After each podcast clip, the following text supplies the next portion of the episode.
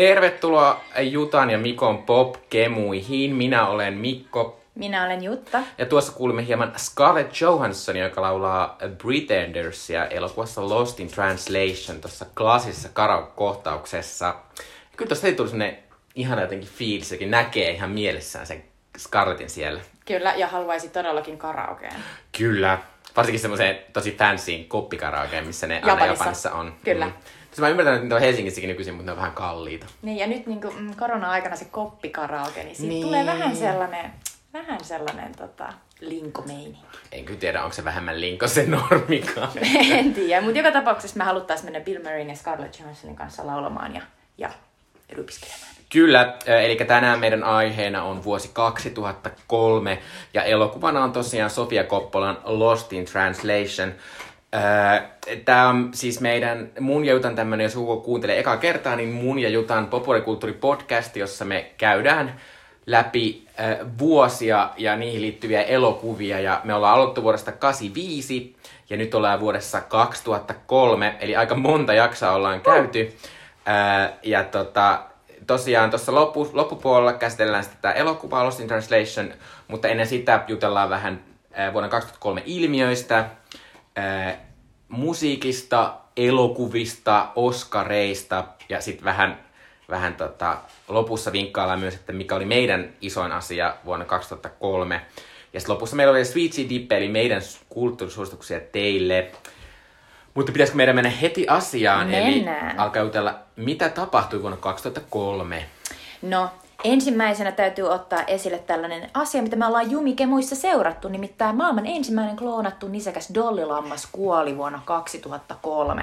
Äh, me ollaan puhuttu dollista aiemmin esimerkiksi Jumikemujen osassa 60, eli englantilainen potilasjaksossa, koska dolli synnytettiin vuonna 96 ja hän oli siis kuollessaan vuonna 2003 kuusi-vuotias ja hänet jouduttiin lopettamaan erilaisten sairauksien tähden. Dolly eli puolet tällaisesta normaali lampaan eliniästä, joka on sellainen 12 vuotta. Rest in peace Dolly. Ja jos mä muistan oikein, niin nämä periaatteessa nämä sairaudet ei johtuneet siitä kloonauksesta, vaan ne johtuvat siitä, että Dolly oli kloonattu semmoisesta sairaasta lampaasta, jolla niin. oli perinnöllisesti tällaisia sairauksia. Eli niin, ne geenit vaan periytyy. Tätä, sitten ä, asioita, isoja asioita tapahtui. No, pop-tähti Michael Jackson pidetettiin syytettynä lapsen hyväksikäytöstä. Myöhemmin hänet sitten vapautettiin, että häntä ei tästä tuomittu, mutta, mutta sitten viime vuosiin asti ollaan tästä asiasta keskustellut. Muun muassa, muun muassa ä, pari vuotta sitten tullut tällainen aika järkyttävä dokumentti, ä, jonka nimi oli muistaakseni joku Wonderland-asia. Never, jotain Neverland. Neverland. Anyway, tämä asia on jäänyt ikään kuin ikuisesti auki, koska Michael Jackson hän kuoli vuonna 2009. Kyllä, ja onhan tämä semmoinen asia, mikä tavallaan on tosi surullista, koska uh, pop, uh, Michael Jackson oli niin mieletön popkulttuuri-ilmiö, niin tavallaan tämä puoli, tää puoli on jotenkin tahrannut sen ihan ikuisesti. Kyllä. Että lähes aina, kun tulee puheeksi Michael Jackson, niin lähes aina tämä asia tulee sille heti esiin. Et sitä ei pysty ei pysty käsittelemään Michael Jacksonia ilman mainintaa tästä.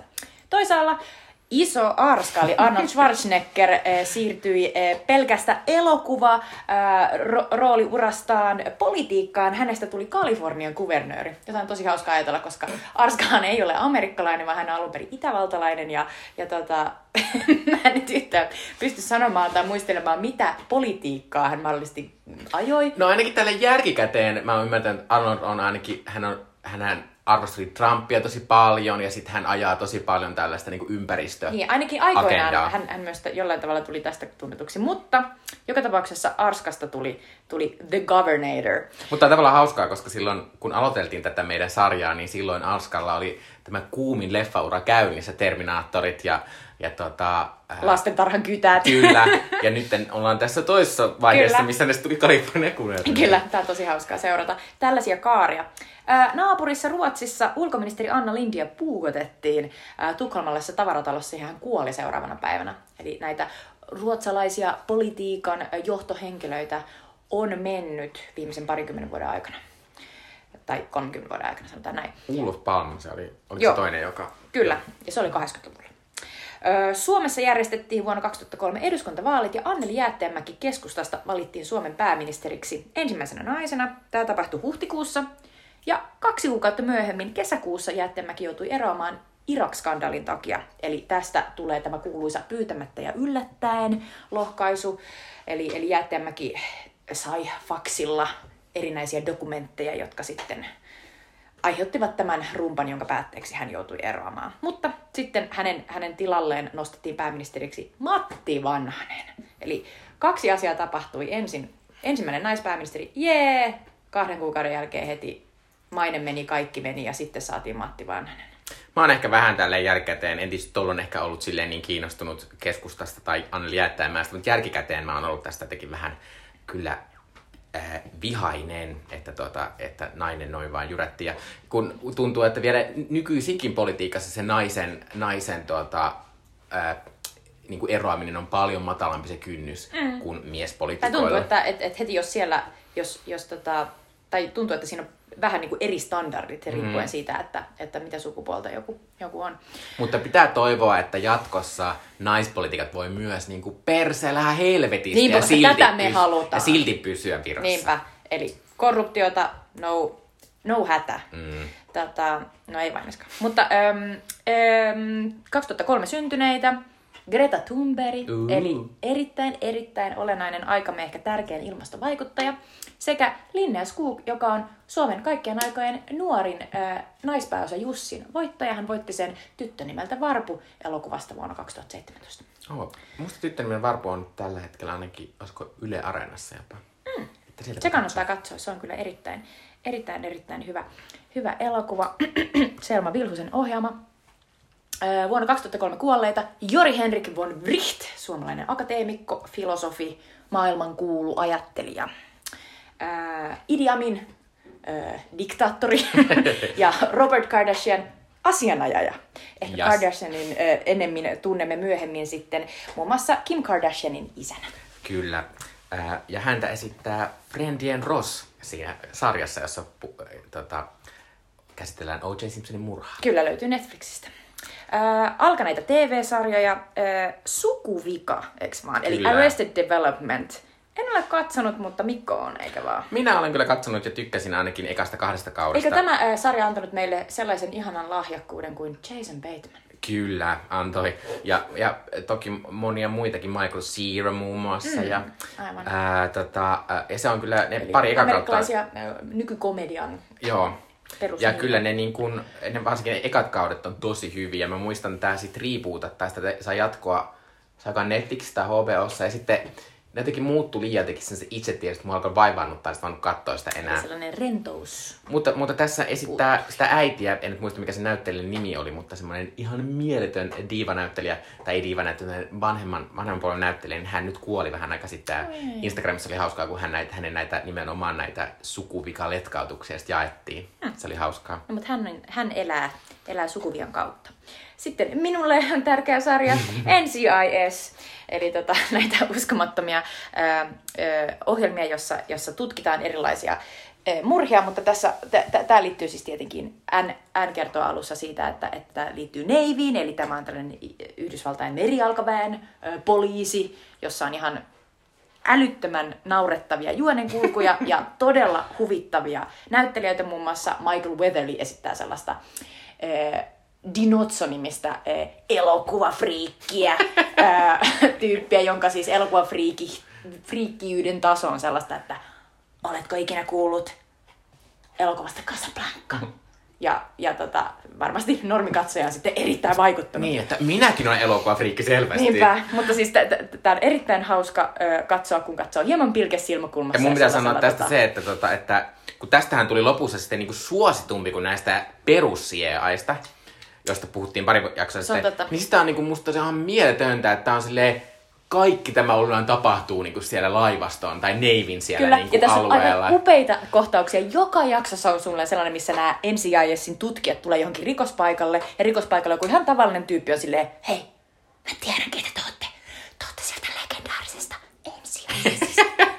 Ihan silleen, että kukaan ei tietäisi missään tilanteessa, että keitä nämä ihmiset on. Niin. Mutta siinä sarjassa aina Eli heidän, heidän maineensa, maineensa kiirii edellä. Ja, siis se on jotenkin aivan mahtavaa. Toki Se se olisi mieletöntä olla omassakin työssä, aina kun paikalla silleen, hei, sä oot se legendaarinen. Silleen, sä olet XX." Mikko, niin, isolla legenda. ämmällä. Niinpä, siis se on jotenkin upeeta. Niin kuin kaikki etunimet, Kyllä. mutta... Voi siis... Ouch.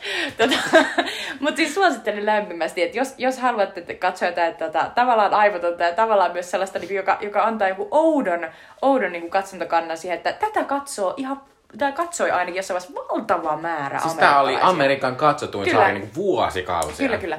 Mutta tästä on hyvä hypätä seuraavaan Amerikan äh, katsotumpaan sarjan, eli Miehen puolikkaat. Two and a Half Men, eli äh, Charlie Sheenin tällainen äh, legendaarinen äh, vähän niin kuin sellainen loppuun sijoituspaikka, mihin hänet niin kuin tavallaan laitettiin, että hän esittää sellaista niin kuin naiskentelevää rikasta miestä, jolla on sellainen vähän niin kuin ruma ja niin kuin, tota, ei, ei, ei kauhean menestyksekäs naissuhteissa, tällainen veli, jota esittää John Cryer. Mm-hmm. Ja sitten jossain vaiheessa Charlie Sheen sai sitten muistaakseni potkut tästä sarjasta, ja sitten hänen tilalle otettiin, otettiin tavallaan eri rooliin, mutta tavallaan samaan rooliin, niin toi Ashton Kutcher. Kyllä. Tämä oli tunnettu siitä varsinkin, että, että tässä oli siis jostain syystä oli ihan suunnattoman suosittu Amerikassa, niin kuin, että Charlie Sheen lopussa, kun se ei ollut yhtään tätä sarjaa, niin sille maksettiin niin kuin aivan jumalattomasti Kyllä. rahaa, niin kuin ihan sa- saatanasti rahaa, että se pysyisi tässä, ja selvästi kannatti, koska on se rikas. Mutta se oli mahtavaa, kun tämä Charlie Sheen oli siinä vaiheessa ehkä vähän huonossa kunnossa, ja hänellä oli vähän elämä tämmöistä vähän kaosmaista, niin mm. siinä oli semmoinen oma puoli tässä sarjasta, kun, että kun katsoi tätä sarjaa ja sitten oli se realiteetti. Niinpä, niinpä. Äh, sitten täytyy mainita vielä äh, sitten myös Netflixiin tullut The OC, eli California. Eli äh, erilaiset teinit elävät erilaisia teiniyden ongelmia todeksi äh, Kaliforniassa. Orange Countyssa. Kyllä, Misha Barton oli erittäin kaunis tuossa sarjassa, se, siitä tykkäsin. Kyllä. Sitten myös ö, tällaisia tavallaan tosi TV-tyyppisiä sarjoja tai enemmän tällaisia sarjoja, joita, joita seurataan myös edelleen ja joita tehdäänkin edelleen, eikä vaan, niin myytinmurtajat sekä huippumallihaussa. Kyllä. Mä oon vähän yllättynyt, että mu- huippumallihaussa alkoi noin myöhään, koska mä tykkäsin niistä ekoista kausta ihan sikana, niin kuin aivan älyttömästi. Eli Tyra Banksin Kyllä. Mutta sitten siinä, siinä, mä siis seurastin kyllä aika pitkään sitten, mutta se, se kärsi vähän sellaisen niin kuin inflaation silleen, että kun ei niistä ikinä tullut mitään kauhean menestyntä malleja, niin. että me kaikki kuitenkin tiedetään, miten mallit menestyy, eli ne pääsee niihin muotinäytöksiin mm-hmm. lehtien kanssa, ja kenestäkään näistä ei kuulu, vaan niistä tuli sitten hahmoja jossain muissa tosi TV-sarjoissa. Niin sitten sinne tuli vähän semmoinen, ja sitten toinen mun lempijuttu tässä oli, että, että niillä oli koko ajan semmoisia outoja, niin kuin, että, että, että, tätä vaaditaan mallia, tätä vaaditaan mallia, tätä vaaditaan mallia, että koko ajan puhut, että pitää olla karismaattinen ja puhua hyviä kaikkea, ja sitten koko ajan silleen, Kate Moss on maailman tunnetuin malli, ja, ja se ei osaa niinku, puhua ollenkaan. Se, se, se möllöttää tolleen menemään. Mut Eli sillä ei ole mitään tekemistä sen asian kanssa. 90-luvun tunnetuin se on totta, ehkä. Se on totta. Et, tai tunnetuimpia. Että ehkä sitten 2000 luvulla haettiin jotain muuta, mutta ikävä, että heistä ei tullut kenestäkään mitään isoa. No mutta sitten voidaan siirtyä ehkä viisuihin ja mä annan nyt puheenvuoron Mikolle. Koska... Kyllä, eh, viisut järjestettiin Latvian Riikassa ja tota, ne voitti Turkiin aivan upea Siis oikeasti tämä on niin yksi mun lempieuroista ikinä, eli Sertab Erenerin kappale Every Way That I Can. Se on ihan mieletön semmonen niin kuin, itämainen tanssi. Sieltä tuli vähän laulua. Kyllä, kyllä. juttu. toiseksi sijoittui Belgian Urban Trad ja Venäjän, ja kolmanneksi Venäjän Tatu, josta puhuttiin viimeksi. se, on, se, on, se on upea esitys myös, ja kannattaa käydä katsoa YouTubesta, jos haluaa. Se, on, se kappale on aika lailla samanlainen, mitä, mitä heitä jätti. Kyllä, mutta se oli jännittävää, että Tatu tuli sinne. Mm. Tätä Suomi ei osallistunut tuona vuonna, koska edellisenä vuonna oli menestynyt huonosti, mutta tässä vaiheessa mä haluan mainita tästä, että Turkkihan ei enää nykyisin osallistu Euroviisuihin, vaikka Turkki oli tuohon aikaan niin ihan suunnattoman menestynyt eurosumaa. Että ne teki semmoista tosi menevää, yleensä vähän tuommoista etno, etnon kuulosta popmusiikkia usein ja menestyi hyvin, mutta tota, sitten äh, tuli tämmöinen muutos, missä alettiin taas, että puolet äänistä tuli jyryiltä ja puolet yleisöäänistä. Yeah. Niin sitten tämä oli kuulemma se virallinen syy, miksi he poistuvat sieltä, mutta oikeasti se on nähtävästi tämmöinen niin homovastaisuus, että heidän mielestään äh, homo se tämmöinen niin kuin, suvaitsevaisuus on liian korkea teema siellä. Eli puhutaan Erdoganin Turkista. Kyllä, niin sen takia Turkki nyt ei ole osallistunut viisuihin, en edes muista milloin viimeksi. Ää, mutta Euroviisusta voidaan siirtyä ää, kätevästi tänne musiikin puolelle. Ää, Amerikassa tämmöinen tummat mieslaulajat menestyivät. Ää, tota, kuunnellun oli 50 Centin In the Club. Ää, minä en ikinä tajunnut 50 Centtiä, mutta hän oli ihan järkyttävän suosittu. Hän oli jotenkin silleen, muistan, että hän tuli esiin, että hän oli semmoinen niin kuin Eminemin kaveri ja sitten hänestä tuli jotenkin sitä kautta suosittu. Hän on tunnettu että hän oli aina semmoinen tota, luotiliivi päällä, koska hän, hän oli myös tämmöinen vähän, ehkä entinen tämmöinen gangsta, niin häntä olisi ammuttu nuorena, niin hän käytti tai aina vähintään hän niin luotiliivejä. käytti sitä erittäin hienon tällaisena brändäyksenä. Kyllä, kyllä. Mut mä muistan erittäin hyvin, että hänestä tuli ää, sitten myöhemmin jonkinnäköinen elokuvamoguli. Kyllä. Et- Ja hän kai, niin kuin, kyllä hän näytteleekin kai edelleen. Ee, Toisena Amerikassa oli R. Kellyn Ignition, joka on myös hieno kappale, hieno R&B-kappale. Harmi, että R. Kelly on järkyttävä pedofiilimies, Sitten niin tunnetumpi seksikultista. Kyllä, josta ei ehkä puhuta sen enempää. Kolmantena on mieletön Sean Paul ja kappale Get Busy, mutta neljäntenä on vielä mielettömän kappale, eli Beyoncén ensimmäinen soolosinkku Crazy in Love. Oh god, se on niin upea Se on niin upea, se on Siis, niin upea ah, myös se video. Niin on. Mä, nyt mä heti näen tota, äh, Beyoncén äh, nelinkontin kävelemässä siellä hemmetin asfaltilla. Joo, ja siis, siis se on semmonen niin kuin, että heti kun se alkaa missä tahansa tanssilta soimaan, niin mä niinku juoksin kädet ylhäällä. ja sille, se on totta, se on Niin, totta. Se on sellainen, niin kuin, nyt kaikki, niin kuin, että drinkit ilmaan ja hei. Ää, sitten nostan täältä vielä muutaman tällä Amerikan listalla. Tämmöinen miesten esittämä r- pehmeä rockmusiikki menestyi. Vitosena on Three Doors Downin When I'm Gone. Kutosena on Matchbox 20 Unwell. Ää, sitten kasina on, on pari vuotta aikaisemmin kuolleen Aaliahin ää, kappale Miss You. Ja pitää nostaa vielä kymmenentenä on tämä tämmöinen ihana gootti opera rock ää, kappale Bring Me to Life, eli Evanescence, featuring Paul McCoy. Joka tekee ilmeisesti nyt jonkinnäköisen comebackin, Evanescence. Kyllä. Vaikka Evanescenceissa oli jotain vähän noloa, niin silti tää oli tosi hyvä kappale. Mm. Ja sitten niillä oli semmonen My Immortal hit, semmonen balladikappale, joka Niin oli, oli. myös ihan mieletön. Ja Evanescence kuuluu vähän niin kuin samaan sarjaan kuin Nightwish siihen aikaan, että just sellainen niin kuin makea ääninen niin kuin oopperalaulaja nainen vetää siellä niin kuin raskasta rockia Joo, taustalla. ehkä astetta popimpi kuin Nightwish, mutta mm. kyllä tavallaan sitä samaa genreä. Kyllä, kyllä. Suomessa sitten oli myös tämmöinen vähän ehkä, ehkä goottipop meininki, sillä pari vuoden takainen lista ykkönen Rasmus oli nyt The Rasmus, ja he menestyivät kappaleella In the Shadows, josta tuli tämmöinen ihan ainakin Euroopassa hitti, että brittienkin listoilla he menestyivät. Toisena on tämmöinen, ainakin mun elämän tämmöinen festaribändi, eli Don Johnson Big Band, kappale One MC, One Delay. Aika monet meidän ikäluokasta on ainakin tehnyt sitä, että ne on mennyt sinne kyykkyyn, sinne alas, ja sitten, sitten alkaa tää kertsi, ja kaikki hyppää. Siis tuo, mitä kuvailit, niin tein itse Ilosaarirokissa mm. 2004 varmaankin. Kyllä. Se kuulostaa niin turvalliselta jutulta tehdä. Jotenkin ihanat. Kiitos Tommi Lindgren ja kumppanit. Joo, ja, mutta onhan se ihan mieletöntä se, miten nopeasti tässä räpätään myös. Kyllä. Ää, Kolmantena on ehkä Jutalle hieno asia, eli Robbie Williamsin Feel.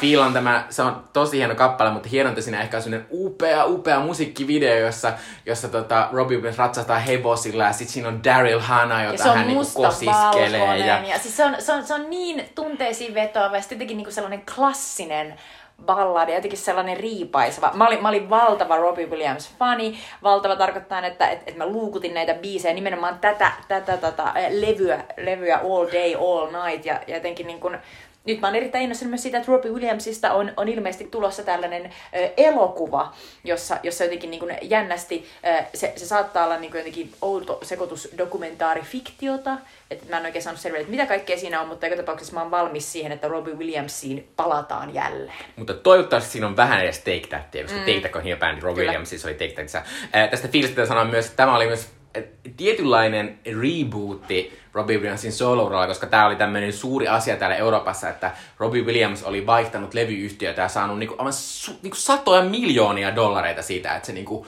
vaihtoi sitä levyyhtiötä. Tämä Feel oli sitten se ensimmäinen kappale siellä uudessa levyyhtiössä.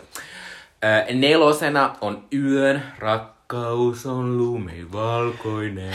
Tosta tulee mieleen myös karaoke jostain syystä. Niin. Tässä on siis silleen, että nyt näin tota, yön, yön laulaja Olli Lindholm, hän, hän kuoli tässä tota, vuosi pari sitten ö, sairaskohtaukseen ja, ja tota, rip hänelle. Tämä biisi oli mulle aina ihan kauhistus, kun tämä alkoi soida jossain kotibileissä tai jossain. Niin siis jotenkin mä, mulla oli pakko heti niinku paeta johonkin toiseen huoneeseen, kun musta tää oli aivan liian liian niin kuin, sellainen melankolinen ja sellainen, niin kuin, että nyt, nyt, nyt on aika taas niin kuin, avata kaikki vanhat haavat ja todeta, että, että Suomessa niin kuin, ei voi vaan olla onnellinen. Mm. Ja jotenkin sellainen, niin kuin, tämä edusti mulle sitä niin kuin, vanhaa, vanhaa niin Suomea. ja mulla oli sellainen, niin kuin, että mä haluan kauas tästä maailmasta. Mutta nykyisin en tietenkään enää koe näin va- valtavia tunteita, että nyt jos mä kuulen tän, niin mä oon silleen, että no, sehän on vain biisi.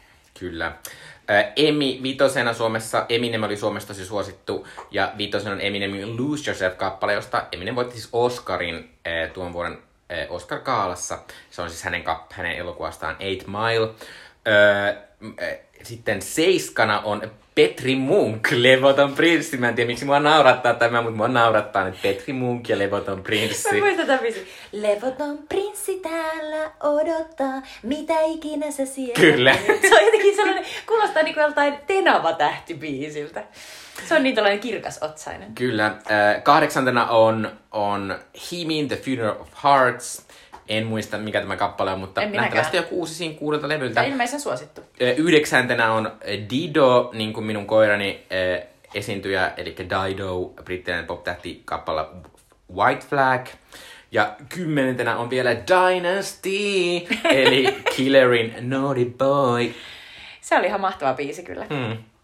No, hypätään siitä sitten elokuvamaailmaan. Vuonna 2003 katsotuin elokuva maailmanlaajuisesti oli Peter Jacksonin Lord of the Rings-trilogian viimeinen elokuva, eli äh, Return of the King kuninkaan paluu. Ja tota, tietysti voi ajatella, että tämä oli niinku sellainen, että jos sä olit yhtään niinku, investoinut tähän elokuvasarjaan, niin sit sun oli pakko käydä katsomassa tämä viimeinen elokuva, että tavallaan sä voinut jopa jättää sen kakkoselokuvan katsomatta. Ja Mutta kaikki siis- sen seitsemän loppua. Kyllä, kyllä. Tässä elokuvassa on, on ihan siis valehtelematta ainakin viisi loppua. Ja, tota, ja tämä tienasi siis, äh, siis miljardi 140 000, ei, 140 miljoonaa. Joo. Ja aivan, aivan järkyttäviä lukuja. Ja, tota, ja palataan siihen kohta, kohta vähän pidemmin ehkä Oscar-osiossa. Kakkosena maailman katsotuimpien listalla oli Nemoa etsimässä, eli Pixarin tällainen ihana, ihana tota, kala, kala-elokuva, joka sai myöhemmin jatko-osan, joka ei ollut aivan yhtä hyvä. Ei, mutta Finding Nemo on kyllä tosi hyvä. On, se on kyllä tosi hyvä. Ää, Sitten kolmasena oli äh, Wachowskin äh, sisarusten The Matrix Reloaded, eli Matrix 2, joka siis äh, hauskasti jotenkin niin kuin, pärjäsi melko hyvin, vaikka yleensä niin tulee sellainen ajatus, että sitten kun joku tällainen mega mega menestynyt niin kuin One of a Kind elokuva saakin yllättävän jatko-osan, jota ei ehkä alun perin ollut edes suunniteltu, niin, tota, niin, niin, niin sitten, sitten jotenkin se ei vetäisi ihan niin hyvin, mutta tämä veti ihan helvetin. Ja myös semmoinen pitää sanoa, että, että nähtävästi, meit, minä en itse muistanut tätä, mutta meidänkin julkaistiin siis samana vuonna kaksi jatko-osaa, koska myös täällä listalla kahdeksantena on The mm, Matrix Revolutions. Totta, näin on. Tä, mä, mäkään en muistanut tätä, mutta ehkä, ehkä, ne, ehkä ne ei todellakaan tulleet samaan aikaan. Ei varmaan samaan aikaan, mutta ehkä niillä sitten oli joku puoli vuotta, koska mm. mä muistan, että myös Harry Potterin vikat osat julkaistiin silleen suht lähekkäin. Mm. Et ne oli varmaan, ne oli, ne oli kuvattu. Kyllä. ehkä niinku samalla kerralla ja sitten ne niinku tavallaan julkaistiin silleen tipoittain. Mutta siis tosiaan kolmos siellä ja sitten siellä kahdeksan on nämä Matrixin jatko-osat. Öö, nelosena oli tällainen uusi elokuva, josta tuli sitten todella, todella menestynyt elokuvasarja, eli, jo- joka myös ö, perustui ö, Disneylandin tällaiseen teema-ajeluun, eli Pirates of the Caribbean, The Curse of the Black Pearl. Ja tämä elokuva myös teki Johnny Deppistä uskomattoman rikkaan ihmisen, eli hän esittää tässä tätä kapteeni Jack Sparrowta, joka on silleen mukava sekoitus Rolling Stonesin Keith Richardsia ja sitten ehkä, ehkä sitten Johnny Deppia itseään, eli aina näyttää hieman känniseltä ja, ja onkin varmaan. Mutta pitää se sanoa, että, että tämä eka Pirates Caribbean oli kyllä niin viihdyttävä elokuva Kyllä. kuin voi olla. Monesti siis Täydellinen kesä. palasin siihen, niin kuin ka- katsoin ja, ja se oli mulla DVDnä ja näin poispäin.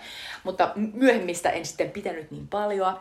Ja ihmeellisen, ihmeellisen koherentin elokuvaseikkailun oli Gore Verbinski saanut kasaan tosiaankin tästä Disney-puistoajelusta. Mm. Vitos siellä on äh, Jim Carrey äh, Jumalan valittuna, eli Bruce Almighty, joka on tällainen tota, Mun mielestä tämä on se elokuva, jossa, jossa sitten loppujen lopuksi itse Jumalaa esittää Morgan Freeman. Joo. Ja sen jälkeen kaikki tietysti aina assosioi Morgan Freemanin jumalaksi. mutta, tota, mutta ihan, ihan hauska Jim Carrey Vehicle. Sitten äh, kutosena oli tällainen äh, jännittävä äh, Tom Cruise äh, menee Japaniin ja, ja pelastaa kaikki, eli The Last Samurai. Kunnon white savior kyllä, meininki. kyllä. Mutta pitää sanoa tästä sen verran, että Tom Cruise on tässä tosi komea, koska hän on tämmönen pidempi tukka tässä. Muistan kyllä. Ja semmonen parta. Mm. Äh, ja tästä tuli myös Ken Watanabe, tällainen Kyllä. japanilainen näyttelijä, joka sitten, sitten on esiintynyt muun muassa Christopher Nolanin elokuvissa, muun muassa Inception. vihaan häntä. Musta hänen Miksi hän näytteleminen, musta hänen näytteleminen on aina ihan kamalaa. Oh no. Ehkä ei japaniksi, mutta Ei englanniksi se Ken on. Voi ei. Um, sitten äh, pitää vielä mainita täältä listalta, siellä yhdeksän on X2, eli X-Men 2 elokuva, joka on varmasti minun ja Mikon Lemparin Brian Singer-elokuva. jos- Kyllä, ja pitää sanoa tälleen vuosienkin jälkeen niin kuin yksi mun lempi supersankareista Kyllä. ikinä. Tämä oli, tää oli pitkään mun kaikkien aikojen lempi supersankarielokuva. Eli, eli tässä pureudutaan vähän äh, syvemmin Wolverinin, eli Hugh Jackmanin hahmon menneisyyteen ja saadaan selville, että miten hän oikein sai sen adamantium-luurangon. Uh, ja sitten kymppi siellä on Bad Boys 2, eli, eli Will Smith. Ja Bad Boys 3 oli viime vuoden katsotun elokuva koko maailmassa, No niin. joka ehkä johtuu siitä, että tuli korona, mutta voisi Voi olla olla. muutenkin, voisi olla muutenkin. Älä nyt rässää. Okei, s- hypätään Suomeen, niin kuten aikaisempina vuosina tässä lähimaastossa, niin Suomen ykkönen oli sama kuin maailmanlistan ykkönen, eli Taru Sormusten herrasta kuninkaan paluu, jonka Suomessa näki ö, 690 000 ihmistä. Eli, eli valtava, valtava määrä. Siis pu- puhutaan kuitenkin tällaisesta edelleen sy- niin kuin erittäin deep fantasy-elokuvasta, jossa on haltioita ja örkkejä ja, Ja ja kestää yli hobbitteja. kolme Ja, kyllä, ja- ja, jossa on ainakin viisi lop- loppua. Pitää kysyä, kävit katsomassa tämän monta kertaa? Ö, kävin katsomassa tämänkin, mutta muistaakseni ehkä kaksi kertaa, koska, koska se oli tosiaan Et melko neljä. pitkä ja sitten tota, näin. Ö, sitten ö, Suomen listalta kakkos sieltä löytyy Aleksi Mäkelän Pahat pojat. Ö, 614 000 katsojaa, joka on siis valtava, valtava määrä. Puhuttiin tuossa aiempina jaksoina, miten suomalainen elokuva koki aivan, aivan, aivan sellaisen, niin kuin, melkein sellaisen niin kuin, hetkellisen kuoleman tuossa niin kuin, 80-luvun lopulla ja 90-luvun alussa ja sitten, sitten tota, mentiin kohti tällaista uutta nousua 90-luvun lopussa. Ja sitten tota, pitkään siis katsotuin uusin tavallaan elokuva, eli ei puhuta mistään Kulkurin valssista ja näin, niin oli Pekka Parikan talvisota, joka oli vuodelta 89 ja se oli saanut sen 630 000 katsojaa, mutta sitten, sitten napsahti tämä tämä tota, ää, Pahat pojat. Ää, todella, todella moni tällainen nyky, nyky Su- Suomen niin kuin elokuvamaailman niin kuin iso tähti, muun muassa Jasper Pääkkönen näytteli siinä yhtä niistä veljeksistä, Koistisen veljeksistä. Tämä perustuu tosi tapahtumiin. Tämä kertoo tällaisesta veljessarjasta, joiden, jo- jotka on tällaiset uskonnolliset perheistä, heidän isänsä on mielisairas ja sitten he, he, he päätyvät tällaisille rikosten teille.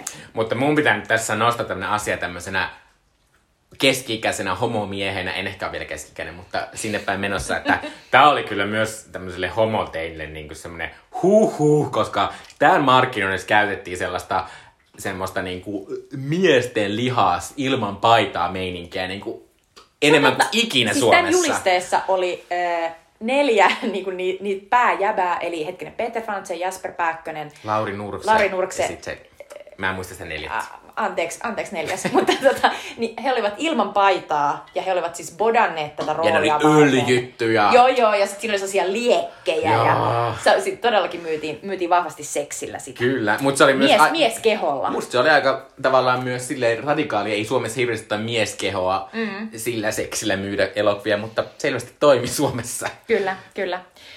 Tota, mi- ja mu- muuta tästä listalta, niin tota, oli, oli paljon samoja kuin tuossa maailman katsotuimpien listalla, eli kolmosena oli Matrix Reloaded, nelosena oli Bruce Taivaan lahja. Mutta sitten tullaan ö, taas suomalaisia elokuvia, eli vitos siellä oli Sibelius, Timo Koivusalon ö, suurmieselokuva Ja mä sanon Jean tässä, että voi hyvä luoja, että Timo Koivusalo on tehnyt Sipeliuksesta elokuvaa. Etkö ole nähnyt? En ole nähnyt, mä oon silleen, ehkä Suomesta löytyisi parempiakin elokuvaohjia tekemään tästä Älä Suomen niin kuin, tärkeimmästä säveltäjästä niin kuin elokuvaa. Oo, yllättävää Sibelius ja fanitusta Niin. täällä.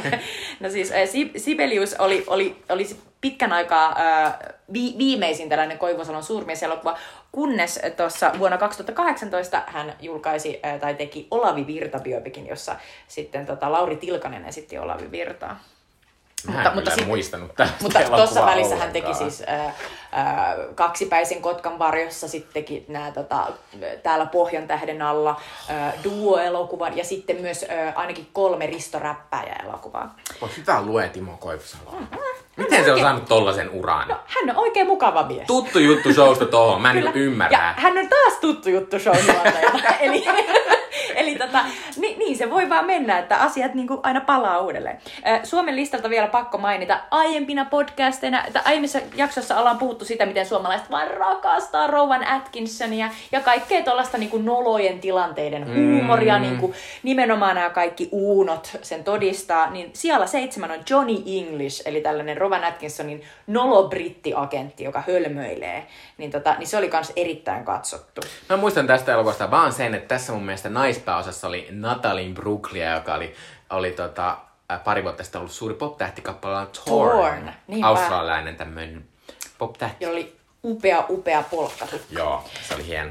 Ja sitten haluan vielä mainita, että siellä kymmenen oli taas sitten tämän listan kolmas suomalainen elokuva Perttu Lepän Helmiä ja Sikoja, joka siis äh, oli ensinnäkin eka tällainen pääosa-elokuva, tai sellainen, mistä ainakin niin kuin nousi niin kuin selvästi julkisuuteen, Laura Birnille, joka on nykyisin siis myös suomalainen Hollywood-tähti, ja sitten eka tähti. yhtään mikään, hei, eka yhtään mikään Mikko Leppilammelle. Hmm. Ja tota, Kiitos ja, tästä. Ja sijoittuu Joensuun rantakylän, voisitko avata, että kun luin tästä Wikipediasta, niin siellä mainittiin erikseen Joensuun rantakylä. Kyllä, minäkin tiedän, että mä sijoittuu tänne, en muista tästä elokuvasta mitään, mutta, mutta onhan tämä hienoa, että tota, että tota, Joensuun rantakylästä tehtiin tämmöinen näinkin suosittu elokuva. Isänis asuu edelleen siis Joensuun rantakylässä. Ja, ja vasta kävin, kävin siellä ää, muutama kuukausi sitten, niin kävelin sen alueen ohi. Mä muistan sen yhden talon, mistä on kuvattu. Eikä. Kävelin sen ohi sieltä. Ja tästä elokuvasta on noussut nykyinen erittäin erittäin suosittu koomikko, muun muassa putouksesta tuttu Timo Lavikainen. Aa. Ja tässä elokuvassa on sellainen vitsi, jossa sellaiset miehet myy aina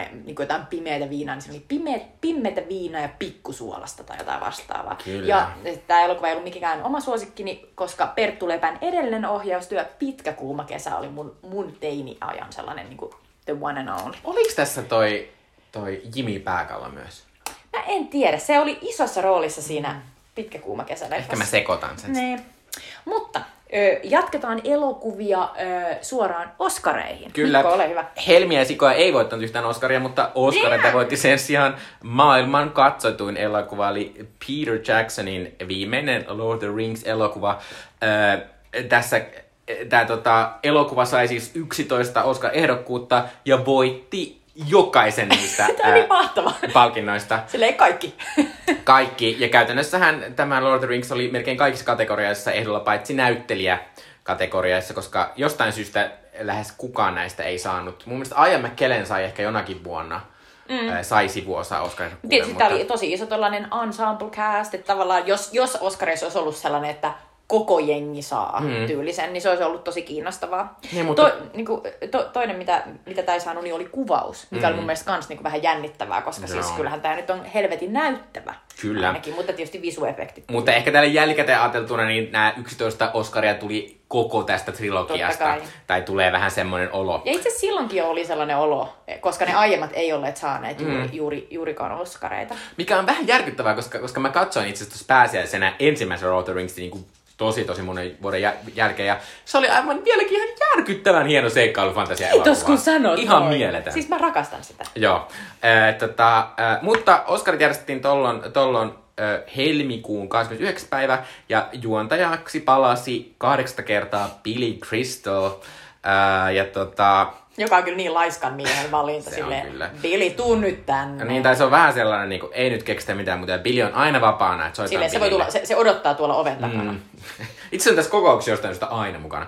Mutta tota, äh, Lord of the Rings siis voitti, voitti kaikki äh, nämä palkinnot. Se, sitä palkittiin siis paras elokuva, paras ohjaus, paras, paras soitettu käsikirjoitus, paras musiikki, äh, paras laulu, eli, eli Eurythms, Eurythms, miten sanotaan? Eurythmics. Eurythmics äh, laulajana tunnettu äh, Annie Lennox voitti siis kappaleella Into the West äh, Oscarin tästä. Äh, äänimiksaus äh, palkinnon voitti myös Art Direction, meikki, puvut, leikkaus ja visuaaliset efektit. Ja kyllähän ne nämä kaikki ansaitsee, koska olihan ne vieläkin, ne on, ne on tosi hienosti tehty. Ja pitää sanoa, että vaikka tämä on niin kuin nytten jo niin kuin melkein 20 vanha elokuvasarja, niin ainakin siinä ekassa osassa, kun katsoin sen tuolta Netflixistä, niin ei, ei kyllä missään vaiheessa tullut sellainen olo, että kylläpäs näyttää nyt huonolta. Niin, että onpa, onpa rempallaan tuo haltijakorva. Kyllä. Mutta koska tota, Lotria ei tosiaan noissa näyttelijäpysteissä kauheasti muisteltu, niin sitten tietysti näyttelijäpystyt menivät muille elokuville. Eh, sekä mies pääosa että mies sivuosa rooli eh, pystit menivät samalle elokuvalle, eli Eli Mystic Riverille, onhan se Clint Eastwoodin Joo, ohjaama. se on Clint Eastwoodin erittäin synkkä elokuva tällaisista lapsuuden kavereista, joiden e, elämät lähtee vähän eri suuntiin, kun ö, yksi heistä lähtee sellaisen auton kyyntiin pienenä ja, ja sitten tulee tota hyväksikäytetyksi. Siis aivan järkyttävän synkkä Se on elokuva. niin synkkä, Siis mä en ikinä suostu katsoa Mä, sitä mulla ikinä sellainen hetki, milloin mä voisin katsoa sitä. Sille, when is that moment? En tiedä. Mutta tota, tosiaan Sean Penn voitti pää, näyttelijä pääosa Oscarin ja Tim Robbins voitti sivuosa Oscarin. Ja Sean Penn hän voittaa sitten pari vuoden sisällä toisen pääosa Oscarin elokuvasta Milk.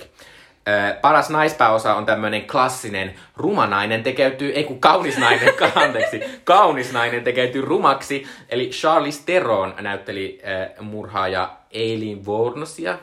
Joka on Suomen sukuinen. Kyllä, elokuvassa Monster, ja voitti tästä siis parhaan naispääosan Oscarin. Ja sitten meidän parin jakson takainen suosikki Renee Zellweger voitti viimein tämän Oscarin. Eli hän sai naissivuosa Oscarin elokuvasta Cold Mountain. Ää, paras animaatio meni Nemoa etsimässä elokuvalle, joka oli kyllä ihan ansaittu. Ja paras dokkari oli Errol Morrisin ohjaama Fog of War. Toi on vähän haastava sanoa englanniksi, mutta hyvin meni. Hyvä, Mikko. Ää, ja sitten tämä meidän tämän viikon teema-elokuva, eli Lost in Translation, sai myös ehdokkuuksia. Ja tämä elokuvan ohjaaja Sofia Koppola voitti, voitti parhaan alkuperäisen käsikirjoituksen Oscarin, mutta oli myös tälleen vähän ää, tota, historiallisesti ehdolla myös parhaan ohjauksen palkinnon saajaksi. Ja oli tällöin vasta kolmas nainen, joka sai tämän ehdokkuuden, ja ensimmäinen amerikkalainen nainen, koska ää, aiemmat olivat olleet Li, Liina Weissmüller, joka ehkä on saksalainen, vuonna 77, ja Jane Campion, joka siis on Uudesta-Seelannista. Katsi kuunnella meidän pianojakso. Niinpä se on ihan mahtavaa. Ää, tota, ja sitten tämän jälkeen yksi nainen on viimein voittanut tämän palkinnon. Catherine Bigelow palkittiin elokuvasta Zero Dark Thirty vuonna 2010. Ja sen jälkeen vielä vuonna 2018 Greta Gerwig ää, sai ehdokkuuden elokuvasta Lady Bird, joka on ihan mieltä elokuva. On. Ja tänä vuonna on tämmöinen klassinen, tai niin kuin ihan historiallinen tilanne, että kaksi oh- naisohjaajaa on ehdolla parhaan Oscar, parhaan ohjaajan Oscarin saajaksi, eli Chloe Zhao, Nomadlandin ohjaaja, ja Promising Young Woman elokuvan ohjannut Emerald Fenner. Ja tänä vuonna kyllä aika suurella todennäköisyydellä ää, tota, myös nainen palkitaan, koska Chloe Zhao on ihan suunnaton ennakkosuosikki Näin on. ää, parhaan Oscarin voittajaksi.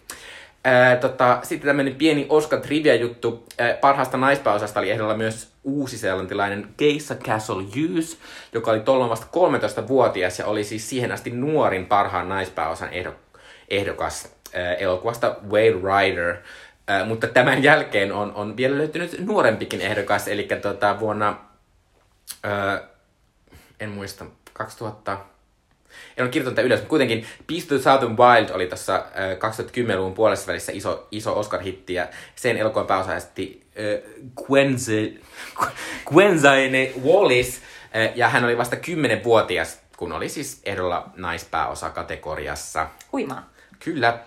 Äh, tota, joo, mä, mä aikaan mietin, että mutta oli se pianokin tyttö, mutta se oli sivuosa. Mm, on. Anne oli sivuossa. Äh, ja sitten ollaan käyty vielä usein tämän Oscarin jälkeen Cannesin elokuvan juhlilla, ja Cannesin elokuvien juhlien parana palkittiin tuona vuonna Gus, Gus Van Santin Elephant, joka on tämmöinen ainakin minun mielestäni hieno el- kouluampumiseen johtavia tapahtumia kuvaava draama-elokuva. Erittäin surullinen myös, mutta tota, Kyllä. hieno elokuva. On tosi kaunis.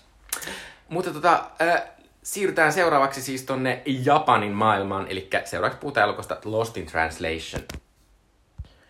Eli tämän jakson teema-elokuva on Sofia Koppolan toinen äh, pitkä elokuva Lost in Translation, äh, jonka pääosissa on Bill Murray, joka sai aikoinaan tästä myös miespääosa ehdokkuuden, äh, Scarlett Johansson, joka on tässä todella nuori, ja Scarlett Johansson tämän jälkeen tietysti tullut ihan suunnaton, suunnaton tähti.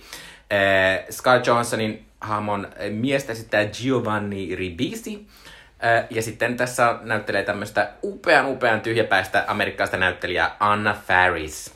Ää, tota, Tämä elokuvan budjetti oli 4 miljoonaa dollaria ja tämä tuotti 100, 120 miljoonaa dollaria maailmalla. Eli oli kyllä aikalainen äh, tota, äh, suksee maailmalla. Äh, haluatko kertoa tästä vielä jotain? Äh, lyhy- juonesta. Lyhy- lyhyesti äh, juoni.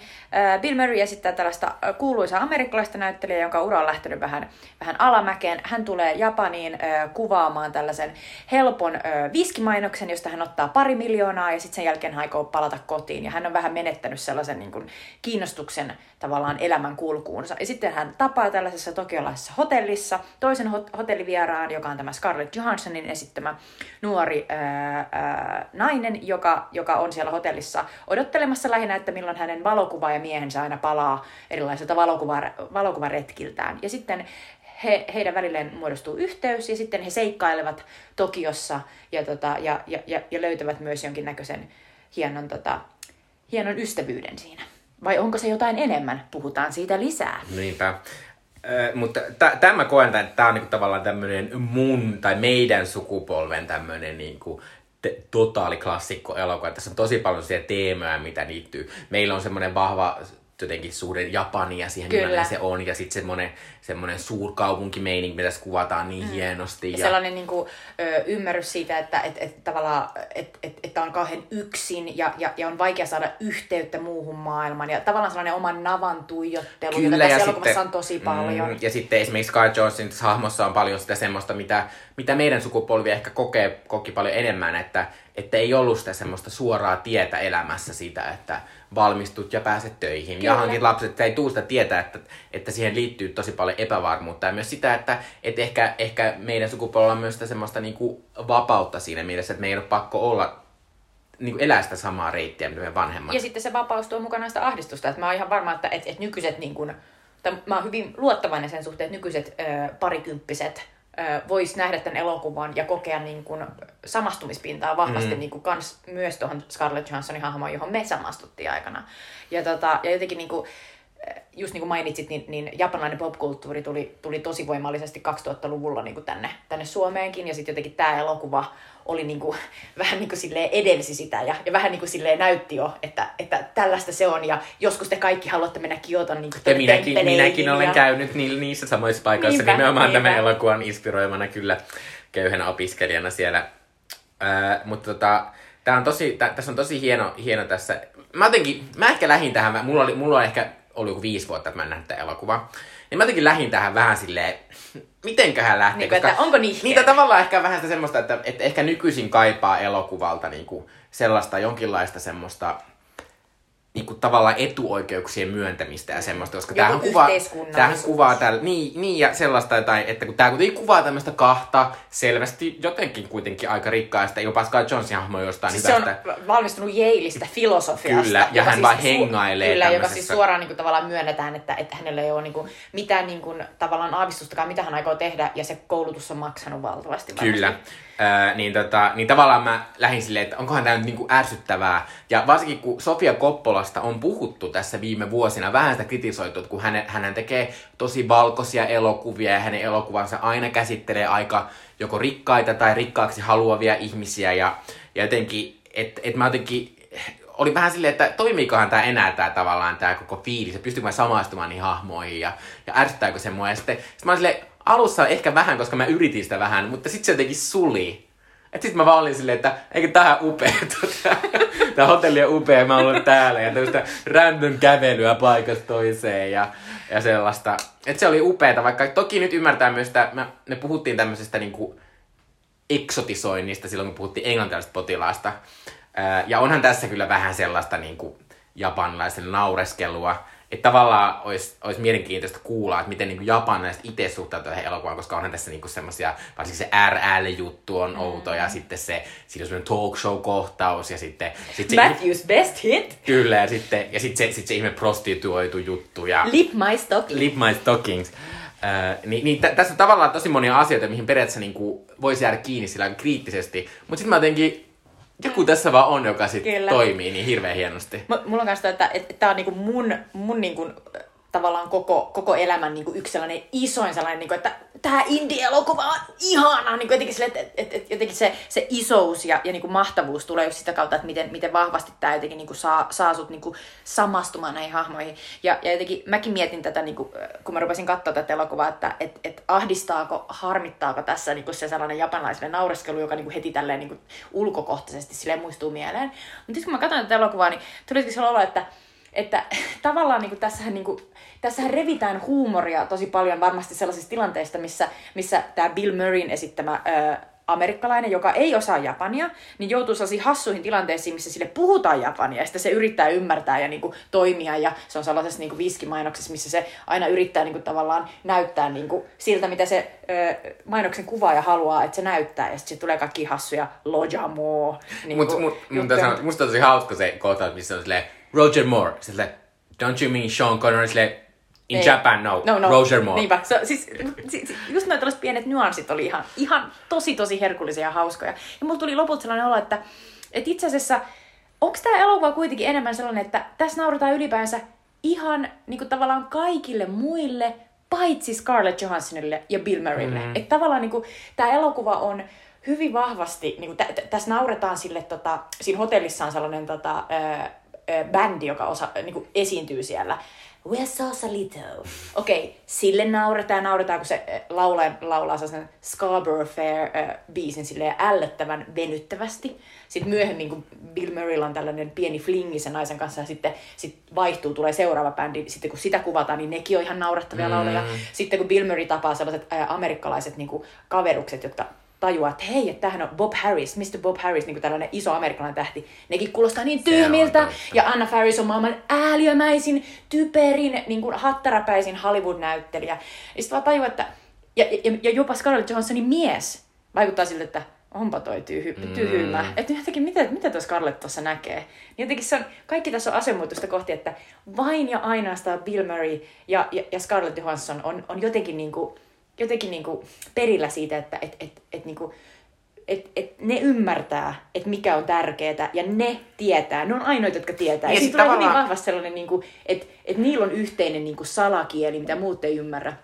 Ja tämä varmasti palautuu täysin siihen, että Sofia Koppola on ö, ison ison Hollywood-ohjaaja, tuottaja Francis Ford Coppolan tytär, joka on niinku, pyörinyt kaikki niinku, lapsuutensa ja nuoruutensa Francis Ford Coppolan niinku, elokuvien seteissä, nähnyt näitä löyhäpää näyttelijä, näyttelijänaisia ala Anna Faris ja niinku, jotenkin kokenut sit jotain yhteyttä niinku, joidenkin tiettyjen tyyppien kanssa ja, ja tavallaan just niinku, hakenut vahvasti sitä sellaista niinku, tavallaan identiteettiä mm. jotain kautta, niin kuin, että muut on tyhmiä, minä ymmärrän. Jotenkin siinä tuli sellainen, että se on jotain, jotain sellaista teini, teini-ikäisen ja myöhemminkin sellaista, mitä, mitä ihminen hakee. Niin kuin jotenkin sellaista, että ulos sulkemisen kautta löytää sit sitä niin kuin voimaa ja, ja merkitystä siitä omasta olemisesta. Niin ehkä mä oon koska tämän koska tämä elokuva on tosi iso teema, on se semmoinen niin ulkopuolisuus, semmoinen oman paikan löytäminen ja se semmoinen niin kuin, tavallaan se olemisen tavan löytäminen. Niin sitten se tavallaan, vaikka tässä toki on sitä semmoista vähän nauramista Japanille, niin se toimii tässä kontekstissa siinä, että et, et sitten se Scarlett Johansson ihan varsinkin on ihan siellä silleen,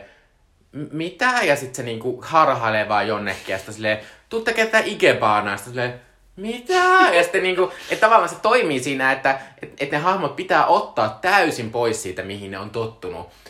Niin, että se, että se tulee esiin, se, se korostaa sitä teemaa nimenomaan.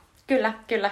Ja jotenkin niin kuin, se, se, se on niin mahtavaa, että sitten kun tota, siinä on niin olennaista se, että mikä se niiden kahden päähahmon välinen niin kuin, jotenkin sellainen yhteys ja niiden yhteispeli on. Ja sitten kun Bill Murray ja Scarlett Johansson, niillä on, niillä on jotain mahtavaa siinä. Ja jotenkin niin kuin, mä erityisen, erityisen ihastuneena seurasin niin kuin Bill Murrayn jotenkin sellaista heittäytymistä, että et, et sitä on kuitenkin niin kuin, sitä sen niin kuin, uutta vakavaa draamanäyttelemistä on niin kuin, nähnyt kuitenkin tämän elokuvan ja mm. tätä ennen. Se oli muun muassa Rushmore-elokuvassa, Wes Andersonin sellaisessa tota, hauskassa indie-elokuvassa, ja sitten tämän jälkeen se on ollut monissa.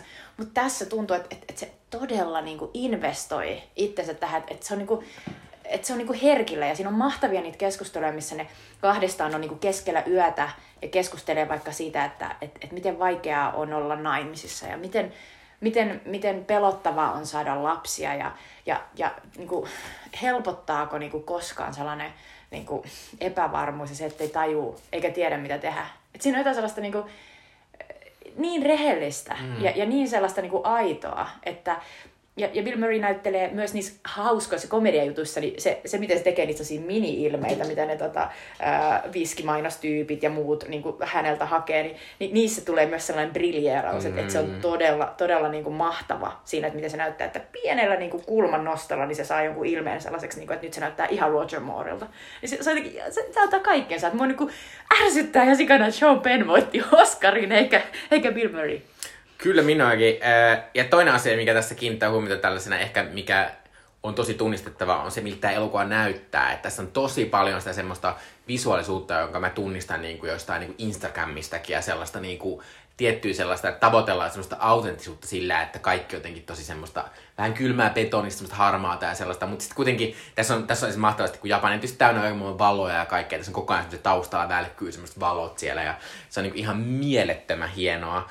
Öö, niin sitten niin sit se on älytöntä, että, että miten upealta tämä elokuva näyttää suhteessa siihen, että se, se budjetti oli vaan niin pieni. Ja tämähän on kuvattu niinku ihan silleen, niinku, menty vaan sinne Tokioon, ei kysytty mitään ö, lupia, superpieni kuvausryhmä, ö, kävelty vaan Shibuya niinku, kuuluisassa risteyksessä silleen Scarletin vierellä ja niinku, kameramies kävelee sinne selkeä niinku, menty viime, viereiseen Starbucksiin, ostettu kahvi, menty sinne Starbucksin toiseen kerrokseen, kuvattu niinku, ikkunan läpi, että on saatu se Shibuyan niinku, risteyskuva mm. siihen elokuvaan. Sellaista niinku, niin kuin, kuvaamisen tapaa, jota ei varmasti voisi tehdä niin kuin nyt enää. Tai tuntuu, että et, et, et siinä on käytetty niin kuin tosi mahtavasti sitä niin kuin ihan aitoa, aitoa niin kuin elämistä sillä, ja sen takia se on ollut niin hirveän halpa. Mm. Ja sen mm. takia siellä on sellaisia mahtavia kohtauksia, niin kuin se ohiajava sellainen tota, joku ehdokas auto, jossa silleen, niin kuin, muistakaa äänestää, niin sitten silleen, what? Niin kuin, että mistä tämä olisi voinut tulla siihen elokuvaan? No se on aito. Niin.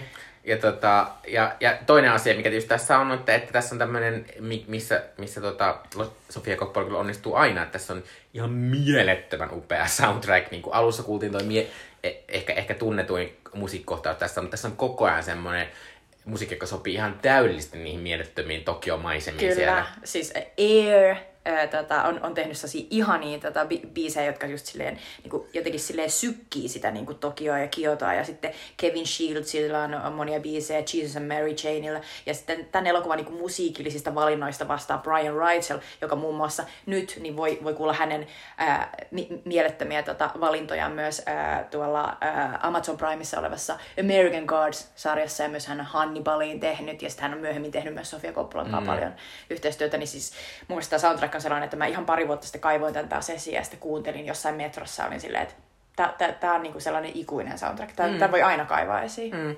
Ja se on sellainen, niin kuin, olet y- yksin suurkaupungissa. Okei, okay, Helsinki ei nyt ihan niin kuin, ehkä vedä vertoja, mutta... mutta ehkä välillä niin kuin, tietyllä tunnolla Helsinki voi päästä välillä siihen tunnelmaan, varsinkin jossain Pasilassa ja tuollaisessa. Mutta, tota, mutta se pitää sanoa, että et, et, vähän on semmoinen olo, niin kuin tämä olisi vähän ollut semmoinen, niin kuin, kun tämän tyyppisessä soundtrackista tulisi myöhemmin ilmiö, niin kuin esim niin kuin Drivin kautta mm-hmm. ja niin kuin tuli näitä tällaisia isoja isoja fiilistelysoundtrackeja, niin tavallaan tämä oli jo sitten sellainen, niin kuin, että ehkä tämä edelsi vähän niitä. Mm-hmm. Samaa mieltä. Tätä, mm, sitten musta hauskaa, että mä äh, katsoin, mulla oli äh, aikanaan siis just silloin, kun tämä elokuva ilmestyi, eka kertaa niin ostettu DVD, jossa oli mukana tällainen Lost in Location äh, dokkari niin tämän elokuvan tekemisestä, niin siinä kun näkee Sofia Coppola, niin kun se on ohjaamassa siellä, niin siis tajuaa, että miten paljon se muistuttaa niin sitä Scarlett Johanssonin hahmoa, sillä on tavallaan samanlaiset hiukset, ne nyt on vaan tummat, ja, ja sitten tavallaan niin se, se tapa, millä se niin kommentoi asioita, ja on vaan, mm. niin tulee sellainen, että et, et, et, ei voi niinku välttyä siltä fiilikseltä, että se Scarlett Johanssonin hahmo on Sofia Coppola. Että se, että se ö, tota, kuvaaja mies on ehkä sen elokuvatekijä isä. Mm. tai niin kuin jotenkin sellainen niin kuin ajatus, että, että siellä se vaan niin kuin on ja se on jätetty johonkin tuollaiseen niin kuin epätilaan, jossa se vaan niin kuin haahuilee ja sitten se löytää jonkun niin kuin mahtavan tyypin, jonka kanssa sillä bondaa. Niin sitten se on jotenkin niin kuin, ihan, ihan mega hauska. Sitten myös siinä tota dokkarissa niin Bill Murray oli silleen, niin kuin, että se oli varmaan jossain sellaisessa erittäin hyvässä mielentilassa, mutta se kertoi jossain Rooman kattoterassilla sille, että, että tämä oli ehdottomasti niin kuin paras elokuva, missä on ollut. Siis tämä oli niin hauskaa. Se oli sille, että nautin joka hetkestä. Mikä on helppo ymmärtää. Ai, mua vaan huvittaa toi, toi, toi että, että miten kerrot, että tämä selvästi Scarlett Johnsonin hahmo ei, niin kuin muistaa kausti Sofia Koppolaa, kun tässä on se yksi, yksi kohtaus, mistä vähän mietitään, että mitä se filosofia Yaleissa opiskelu Scarlett Johnson voisi tehdä, niin se oli no mä oon ottanut vähän valokuvia ja, ja vähän kirjoitellut. Mä olen, hei, oikeet ihmiset käy oikeissa töissä ja sitä niinku... niin, niin, siis vähän niin kuin, että yrität vaan löytää sellaisen tavalla, että kun ei ole mitään huolta siitä toimeentulosta, niin, niin sä yrität miettiä, että missä asiassa voisit olla taiteellinen ja loistaa. Mm. Joka on niin kuin just sellainen, että vähän niin kuin, että kun sä asut kotona vielä, niin sit sä voit miettiä noita. Mm. Mutta kyllä mulle tuli tästä taas semmoinen olo, niin kuin, että vitsi kun pääsi Japaniin taas, koska tuota, Sä oot ollut mä oon siellä. käynyt siellä en. onneksi joskus, mutta tota, että on tää niin kuin, edelleen tää oli musta mm. ihan megalomaanisen hieno elokuva. Äh, mutta tota, pitäisikö meidän tässä puhua vielä Sofia Koppolasta ohjaajana, koska Sofia Koppola on kyllä tämmöinen meidän sukupuolen, meidän aikamme ja ihan semmoinen niin kuin yksi kiinnostavimmista naisohjaajista mm. ja merkittävimmistä. Ja Sofia Koppola on tosi aktiivinen ohjaaja, että hän koko ajan niin kuin ohjaa elokuvia ja me puhuttiin Big Guide-elokuvasta tässä meidän podcastissakin mm. joskus muutama vuosi sitten. Mutta tota, niin, niin, niin. Tää, se on tosi hieno ja mun, mun yksi niin Sofia Koppola lempi, tai varmaan lempi elokuva, jopa lem, enemmän lempi kuin tämä, niin on, on Maria Antoinette, joka on musta aivan siis mielettömän hieno elokuva ja semmoinen, se, se on semmoinen hieno kuvaus siitä, että kun nyt on semmoinen trendi, että tämmöisiä indie-ohjaajia palkataan ohjaamaan tämmöisiä tosi kalliita elokuvia, niin se on hyvä kuvaus siitä, että mitä se parhaillaan voi olla. Mm. Se semmoinen, että miten tommonen pienen elokuvan tekijä pääseekin tekemään tällaista mega elokuvaa, niin siitä tulee se ja se on hyvä, hyvä esimerkki elokuvana sellaisesta, josta ainakin mulle aina nousee sellaiset yksittäiset upeat kohtaukset, niin kuin siinäkin on sellainen tota, um, niin kuin sellaisen pop-biisiin niin, niin laitettu yhtäkkiä sellaiset eh, Marie Antoinette ajan niin kuin sellaiset niin kuin rokoko-asuiset henkilöt niin kuin tanssimaan sellaisia mm. niin kuin vanhoja niin kuin tansseja. Ja se, se on jotenkin niin kuin, vaan piirtynyt niin kuin verkkokalvoille ja jotenkin näkee sen ja kuulee sen niin kuin kohtauksen. Ja pitää Sofia Koppolasta sanoa vielä sen verran, että mä rakastan Sofia Koppolaan sitä, miten se, se aina rakastuu niihin, niihin naisnäyttelyihin. Et tässä elokuvassa on Scarlett Johansson, sitten sillä on pari elokuvaa, missä on ollut Kristen Dunst, ja sitten esimerkiksi e- e- Everywhere, Somewhere? Somewhere-elokuvassa se oli Ella Fanning tosi nuorena, niin, Elle. niin se on, joo kyllä, niin se on, se on ihan mieletöntä se, miten se niinku... Kyllä, se, se, se kuvaa tosi rakastavasti niin kuin tässäkin. Ja tämän elokuvan niin kuin, todella tota, kuuluisa alkukuva on sellainen, missä Scarlett Johansson ää, nukkuu ja sitten hänen sellaiset ää, persikanväriset ää, pikkuhousut näkyy ja hänen, hänen, hänen beffansa näkyy mm. siinä sitten. Ähm, tota, ja, ja siitä on kirjoittu varmasti niin kuin, sivuja ja sivuja siitä, että mitä, niin kuin, että, mitä se nyt tarkoittaa, onko se naisen katse, miehen katse vai mistä, mistä puhutaan niin kuin, tavallaan elokuva, elokuva tutkimuksellisesti. Äh, mun ehkä lempari elokuva tämän lisäksi ehkä on se Somewhere, josta mä tykkään tosi paljon, joka on myös tällainen niin kuin tosi vahvasti tällainen tiettyyn oma elämänkirjallisuuteen menevä. Eli siinä on sellainen niin kuin, äh, tota, äh, näyttelijä isä, jolla on sellainen tota, tosi, niin kuin Mikko kuvaili, ihastuttava tytär, ja sitten se tytär käy sen isän luona, ja, ja sitten se isä asuu Chateau Marmont hotellissa, joka on tällainen kuuluisa, kuuluisa tota, Hollywood-tähtien asuttama hotelli, ja, tota, ja, ja varmasti Sofia Coppola on siinä siinä paikassa viettänyt niin kuin aikoja pienenä ja se on jotenkin sellainen ihana isän ja tyttären välisestä bon, mm. bondauksesta kertova elokuva. Eli taas mennään sinne Francis Coppolan ja Sofia Coppolan suhteisiin. Mutta siinä on jotenkin ihana, että mistä muusta hän voisi toisaalta kertoa, jos, jos, hän, jos hän lähtee hakemaan niitä niin elokuvien aiheita itsestään, niin mm. sellaista elämää hän on elänyt. Niin, mutta mä ehkä on vähän sitä mieltä, että, että tota, Sofia Koppolan kyllä pitäisi etsiä niitä aiheita, alkaa etsiä jotain aiheita. Siis mä oon samaa mieltä. Omansa niin kuin Lähinnä se oli sellainen, että jos haet niitä itsestäsi, niin mm. niin tässä ovat ne aiheet, mitä Ja siis mä oon, mä oon silleen samaa mieltä, Somewhere mm. on ihan mielettömän, mielettömän hieno elokuva. Uh, mutta, mutta ehkä, kyllä mä, to, mä toivoisin, että Sofia Koppola niin kuin, ottaisi, ei se tarvitse joka kerta ottaa kantaa, mutta että se tekisi jonkun semmoisen, mikä oikeasti sanoisi jotain merkittävää, Kyllä. eikä vaan siitä, mistä hän itse tietää, mikä on tämmöinen super privilege, super niin kuin, mm. eh, ihmiset on rikkaita, eikä tarvitse miettiä elämää tavallaan hirveästi mitään muuta kuin sitä, että mitäs mä nyt tekisin, että mä voisin päivittää, päivittää että siinä, siinä on vähän sitä sellaista, Niin hän, Siin- hän teki jotenkin jän, tosi jännässä se vähän niin kuin, että hän melkein meni sinne niin kuin tavallaan konsumerismin kritiikin puolelle, tai tavallaan ehkä menikin sillä Bling Ring-elokuvalla, Mm. joka kertoi niin kuin tällaisista niin kuin, Hollywood Hillsillä niin kuin, ryöstelevistä teineistä. Mutta mut, mut siinäkin jäi vähän sellainen, niin kuin, että mitä tämä elokuva yritti sanoa. Niin. tavallaan lähinnä no- no- aina se tai tuli vaan tai että sä itse elät sitä Hollywood lifestylea, ja se viesti on se, että nämä kaikki teinit haluaa elää sitä myös. Siis se on vähän silleen, Jep. jep. Ja sitten tota, ja kyllä mä niinku, ä, Amazonissa, ei kun Apple Plusalla on, ä, siis toi toi toi, Sofia Coppola teki Apple Plusalle tämmöisen edellisen leffassa On the Rocks, jossa myös oli Bill Murray ja Rashida Jones. Ja siinä oli vähän tällainen Lost in Translation 2.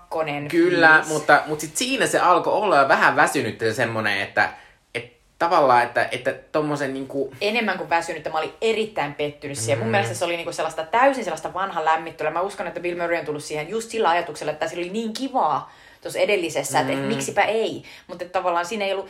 Mun, mun mielestä siinä, se, se, oli liian, se oli liian kiltti, se oli liian yllätyksetön, se oli... Äh, siinä, siinä ei ollut mitään. Niin, ja Mä, se jätti ihan sellaiseksi tyhjäksi niin kuin olon. Ja siis e, itse Sofia Coppolahan vähän niinku haastettiin tästä, kun hän teki tämän Beguiled-elokuvan, kertoo siis tällaisesta Amerikan sisällissodan aikaisesta tällaisesta tota, ä, tyttökoulusta ja siellä tapahtuneista asioista. Ja sitten siitä oli poistettu, se perustui tämmöiseen toiseen vanhempaan elokuvaan, joka päässä oli Clint Eastwood. Ja sit tästä elokuvasta oli poistettu kaikki tummahoiset hahmot, se oli esiin sinne Clint Eastwoodin tähdittämässä elokuvassa. Niistä hän kommentoi sitä, että kun hän ei halunnut tehdä tämmöistä elokuvaa, jossa puhutaan näistä tällaisista eh, niin kuin rotuasioista, koska hän ei ole oikea ohjaaja tekemään näitä elokuvia. Ja sit mä en ihan uskon tollaseen. Mä en usko tollaseen, että musta, musta ohjaajien pitäisi myös uskaltaa käsitellä aiheita, jotka ei välttämättä ole heille se niinku tutuin asia, mutta sillä tavalla niinku he voivat tuoda sen oman näkökulman siihen. Samaa mieltä. Ja Minusta on ihan järjetön toi selitys, niin kuin, että et, eihän, ethän sä voi niin kuin, vaan ottaa jotain aihetta ja sanoa silleen, että no, mä poistan tästä mulle ikävät elementit mm. kokonaan. Ja sitten sit niin kuin muiden pitää vaan arvostaa. Mm. Toisaalta luultavasti ehkä hänellä on se ajatus, että hän vaan halusi tehdä sen ja that's it. Ihan sama, joko tykkää vai ei. Mutta tota, samaa fiilistä, että Sofia, äh, haasta itsesi. Kyllä pitää toivoa, että hän haastaa Koska itsensä. hän on kuitenkin todella, todella niin kuin, äh, ikään kuin hyvä siinä, mitä hän tekee. Että, On kyllä, ja että siis, jotenkin- siis musta hän on niinku, jopa ihan niinku tuollaisessa Hollywood mitakaudessa ihan semmoinen ainutlaatuinen elokuvan tekijä, että hän nimenomaan arvostaa sitä semmoista tunnelmaa ja sitä mm. sellaista hiljaisia hetkiä ja, ja, ja myös sitä niinku sellaista, että koska hän on naistekijä, niin hän myös nostaa niinku naisten niitä tarinoita sinne esiin. Että tota, eh, mutta ehkä mä toivon nyt Sofialta, että vähän rohkeutta ja ehkä vähän isompia elokuvia. Mm. Se On the Rocks oli vähän sellainen, kyllä mä tietysti ymmärrän, että jos Apple antaa sulle hirveästi rahaa, ja sitten no, se, tee vaan mitä vaan, sitten no ehkä mä en tee sitä parasta, kun mä tiedän, että tää tulee tämmöinen Niinpä. striimauspalvelu vaan, mutta tota, Mut, mut silti. Ja siis vie, vielä pakko sanoa tuosta Lost in Translation, että- loppu, tämän elokuvan loppu oli aikanaan sellainen, niin mistä, mistä kohistiin vähän ja puhuttiin. Ja se, tämä loppuhan, loppu on vähän niin sellainen, että, äh, vähän niin kuin, että onko se fantasia vai mitä, koska tota, äh, Bill Murray ja Scarlett Johanssonin hahmot, he hyvästelevät. Bill Murray lähtee takaisin Amerikkaan ja Scarlett jää vielä sinne Tokioon. Mutta sitten matkalla lentokentälle, niin Murrayn taksi ajautuu sellaiseen ruuhkaan, ja sitten hän näkee Scarlett Johanssonin hahmon kävelevän. Sitten hän hyppää pois taksista, juoks- juoksee Scarlett Johanssonin lähelle, ja sitten heillä on sellainen syleily, jonka, jonka aikana Bill Murray kuiskaa jotain sinne Scarlettin korvaan, ja sitten me ei kuulla mitään, mutta hän sanoo okei, okay, ja sitten Scarlett on, että okei. Okay. Ja, tota, ja, ja se on jotenkin sellainen, muistan, että se oli aika sellainen romanttinen ele, ja aikanaan mä ehkä ajattelin, että ehkä siinä oli jotain sellaista, että tavallaan, että tavataan täällä tasan kahden vuoden päästä, okei. Okay. Mutta, mutta, mutta nyt kun mä katsoin sitä, niin tuli sellainen, että Herra Jumala, se olisi aivan järkyttävää, jos siinä olisi kuullut, mitä ne sanoo. Että se olisi jotenkin niinku, että tavallaan, tavallaan niinku, se, on, se on hyvin vedetty, että siinä ei niinku kerrota sitä, eikä sitä ikinä sanottu tyyliin. Ja joskus mä muistan, että oli joku, että Bill Murray paljastaa, mitä hän aikoinaan kuiskasi sinne korvaan, mutta sehän ei välttämättä edes ole se asia, ei tietysti. mikä oikeasti olisi se asia. Mutta että, mitä sä oot mieltä siitä heidän niinku välisestä suhteestaan, että oliko se platoninen vai oliko siinä jotain muuta? No mä en halua ajatella, että se on romanttinen, koska mä, mä aina kannustan sitä, että eri sukupuolilla heteroihmisillä voi olla eh, tämmöisiä suhteita ilman, että ne on niin kuin romanttisia. Niin mä ainakin toivon ja, ja mä, mä mietin sitä, niin kuin, että mitä, se, mitä mä toivon, että se olisi ollut se tai mitä, mitä se ehkä olisi ollut. Kun siinä ennen tätä kohtausta oli semmoinen ollut semmoinen vaivaantunut, vaivaan, vaivaannuttava kohtaus, missä ne sanoi niin kuin hyvästit. Ja sitten, sitten mä jotenkin ajattelin sitä, tätä kohtausta, missä se sitten suputtaa sen asian, niin tota, että se oli semmoinen korjaus, niin sitten e, mä jotenkin toivon, että se on enemmän semmoinen, niin kuin, että hei, mutta pidetään niin kuin yhteyttä ja nähdään sitä, kun sä palaat sinne Amerikkaan, mm. niin kuin, että, että tämä meidän ystävyys voi niin kuin, kehittyä. Niin. Et mä, en, mä en halua nähdä siinä sitä semmoista romantiikkaa, vaikka tässä sitten on semmoinen kohtaus, missä sitten ne suutelee silleen niin kuin, ehkä vähän epäkaverillisesti. En tiedä, mulkin tuli sellainen olo, että, että nyt kun mä katsoin, että, että se on kuitenkin enemmän sellainen, että mä arvostan mm. sua. Ja niin kuin jotenkin on, on oppinut niin kuin syvästi niin kuin tavallaan mä oon rakastunut sun persoonaan, mutta en välttämättä niin kuin, silleen halua muuta. Mm. Et tuli vaan sellainen, että vahva yhteys, sielu ja, ja mä tykkään tässä niin kuin, siitä, niin kuin, että näille ei musta myöskään ole kovin vahvasti semmoinen, niin kuin, että että minäpä vanhempana kerron sinulle, miten maailma ei. toimii. Ja semmoinen, niin kuin, ei kun nimenomaan vaan, vaan se on semmoinen, niin kuin, että kaksi, tasavertaisia. Niin, että kaksi ihmistä on käytännössä ihan eri, eri tilanteessa elämässään, mutta sitten, että, että me kuitenkin ollaan niin kuin samoissa. Kyllä. Mietitään samaa juttuja. Ei siis, mulla on hyvin vahva toi, toi sama, sama niin kuin toive kuin, kuin sullakin. Ja se, ja se, miten mä luen tota, on nimenomaan se, että, että vahva sellainen sielujen yhteys, tai mm. niin kuin sitä kuvaillaan. Ja niin kuin jotenkin sellainen, että, että, että tota, en myöskään halua, halua nähdä siinä mitään sen enempää. Ja miksi siihen pitäisikään tulla sitä, että vaikka siinä sitten olikin tällainen niin kuin clash, sen kautta, kun tota Bill Murray sitten menee ja paneskelee sen sausaliitonaisen kanssa, niin ehkä siihen liittyy enemmän just se sellainen tavallaan ajatus siitä, että, että että toinen loukkaantuu jotenkin siitä, että, että sulla oli jotain muutakin täällä menee. No kun, no kun mä nä, näin mä sen tulkitsin sen tavallaan silleen, että... Niin, että mä luulen, että, että meillä oli vaan ainoastaan niin tämä Niin, ja sitten meillä on tätä hirveästi aikaa, niin. että me vietetään tätä yhdessä. Yhtäkkiä sulla onkin tämmöinen nainen, että viekö mun ajan, niin kuin tavallaan mä kyllä, kyllä, sitä noin. Kyllä. Mutta siis hyvä, olemme samaa mieltä. Kyllä, äh, tota, mutta jotta päästään tähän loppuun, niin, niin tota, äh, edelleen tämä oli musta aivan siis... Äh, tää jotenkin taas yllätti mut siinä, miten upea, upea, upea elokuva tämä, tämä oli. niin hauska. Mä nauroin ääneen niin monta kertaa. Ja siis, ah, siis ja, ja vaikka mä tuossa ylistin Bill Murrayta, niin kyllä mä haluan sanoa, että, että Scarlett on tässä jotenkin ihanan sellainen tota, äh, tavallaan niin kuin avoin, se on niin kuin avoin kirja. Kyllä. Tulee sellainen olo, että, että, että, että tämä ihminen voi mennä mihin tahansa. Niin, aivan ihana elokuva. Joo. Meillä on tässä lopussa tämmöinen juttu, että me kerrotaan meidän lempiasia tältä vuodelta. Mun oikea lempiasia varmaan on tämä Lost in Translation, mutta mä haluan nostaa tällaisen ehkä vähän unohdetun animaatioelokuvan nimeltä, nimeltä Bellevillen kolmoset. esiin Bellevillen kolmoset oli siis ehdolla parhaan animaatioelokuvan saajaksi, ja se on tämmöisen Sylvain Chomatin ohjaama ja käsikirjoittama animaatioelokuva.